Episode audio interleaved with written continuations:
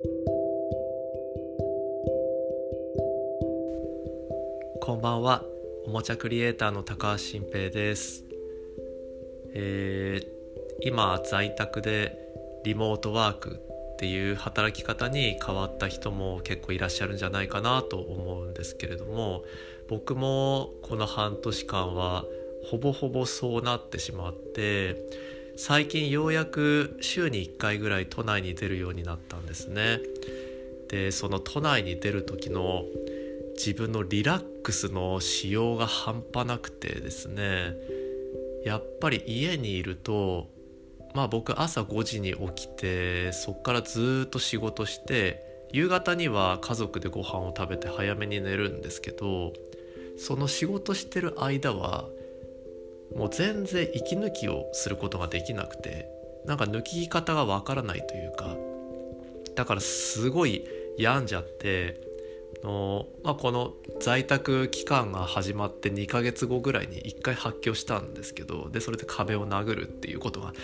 起きたんですけれどもあのまあそんくらいずっと仕事ばっかりやってるとなんか追い詰められちゃうんですよね。で先週も都内に1回電車に乗って出て行ったんですがいやその時すごいリラックスして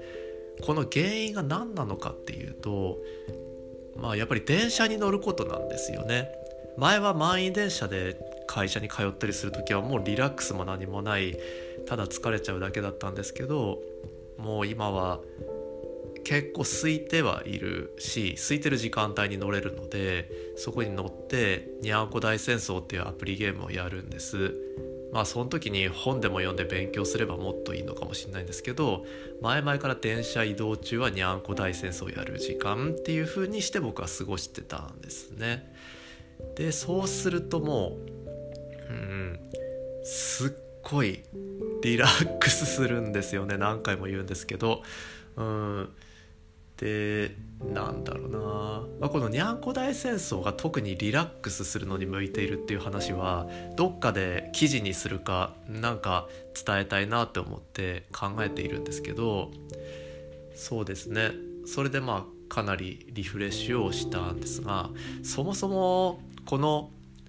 まあ、コロナ禍っていうのが起きたわけなんですけれども僕実は今年翻訳なんですよね。厄年。のもうすぐ41歳になる年なんですけどでこのなんかなんでしょうウイルスが流行って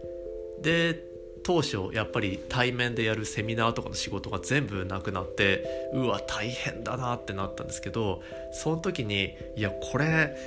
俺今年厄年だからかなみたいなことを思ったんですがいやこの一人の男の厄年の影響で世界がこんな大変なことになるんだったら、まあ、それもう逆にすごい人間だなみたいに思っちゃってまあこれはちょっともしかしたら少し不謹慎なジョークかもしれないんですけどそんなことを思ってていやいやお前の一人の影響で世の中こんなんなんないよっていうふうに思ったんですがうんまあでもそれをそれ以外は厄年としてはまあ変なことはなかったで結局このご時世にかまけてお祓いなんかもしなかったんですけどもうすぐ厄年ってものが終わって後役に向かおうとしてる感じですよね。うんでも後役もやんなきゃいけないのかなちゃんと。お祓いもねなんか僕そういう信心深さが人よりは少なめなのかもしれないですけど、うん、それよりだったら健康診断ちゃんと行きたいなって思ってるぐらいなんですがまあ僕がお祓いをするぐらいでこの世の中が平和になるんだったら、まあ、喜んでお祓い行こうかななんて思ってるんですよね。でちょっとそっから妄想してみたんですけどあの「アルマゲドン」っていう映画あるじゃないですか地球に隕石が降ってきてブルース・ウィリスがそれをまあ自分のね身を挺して地球を救うっていう、まあ、隕石を爆発させるっていうような話でそれは地球を救うのももちろんそうなんですけど自分の娘に対する思いっていうのもすごい強いんですよね。であれを見てすごい妄想するのが僕が同じ立場だったらあれ自分のね一人の身をもって地球を救えるのかっていうことを想像するんですよ。でそれをやるともちろん自分の愛する家族は助かりますよねで他の人も助かるでもしかしたら英雄になるかもしれないんですけどやっぱりその状況で自分で隕石行ってねあの爆破させるってや自分できないなと思ってただこれだけはすごい思ってるのが自分の娘に向かって矢が飛んできたら絶対当たりに行くなってのはいっつも想像してるんですよね。うん、それはもう間違いなくいけるでその銃の弾が飛んできても間違いなく当たりに行けるって思うんですけどでもその自分の娘の身にもの犠牲が降りかかる巨大隕石が飛んできてそれを爆破させるために一人で行くことはできないって何が違うんだろうみたいなことを思ってて、うん、一緒だけどなって思うんですけどね。でもなんだろうな。もしかしたらその死に方の怖さの違いかもしれないしあと自分の家族だけなら行動できるけど他の人もだったらみたいな変な感情とか嫉妬心みたいなのが混じるのかもしれないし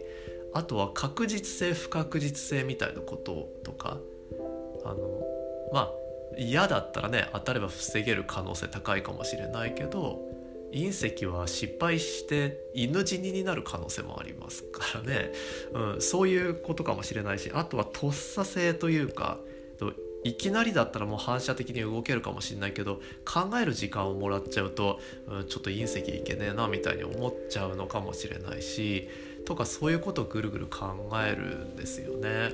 うんだからブルース・ウィリスすごいなって思うんですけどまああれも映画ですしね、うん、あとその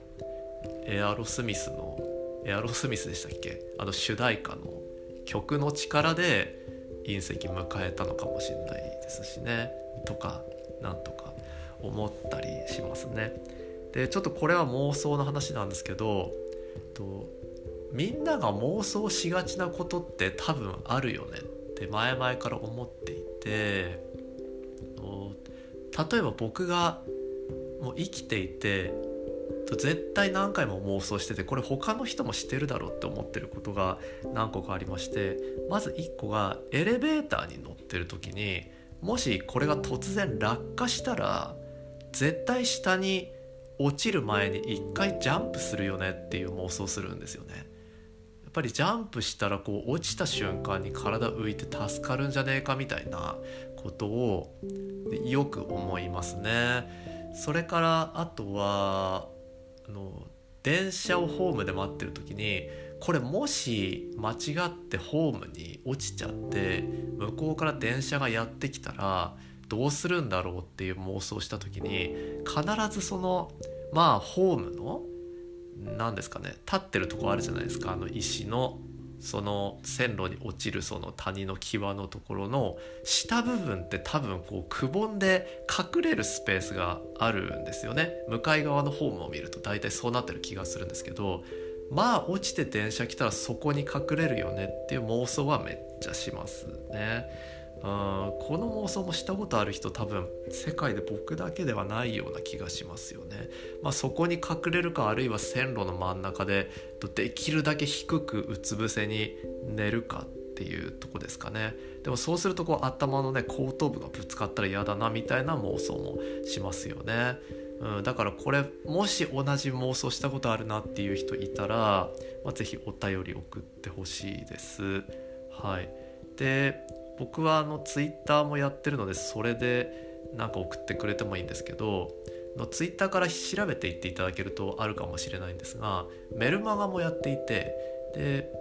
無料メルマガこれ取っていただけるとそのメルマガに返信をするだけでメールが送れるっていうシステムになってるんですよね。なので高橋新平メルマガで Google とかで検索していただいてまあ、もしよかったらちょっと登録してみていただいてそっちではこのポッドキャストの話あんまりオープンにしないかもしれないんですけどこのポッドキャストの話してると思うんでそこから感想を送っていただけるのが一番嬉しいかもしれないです。ということで今日はちょっと妄想の話をしてみました。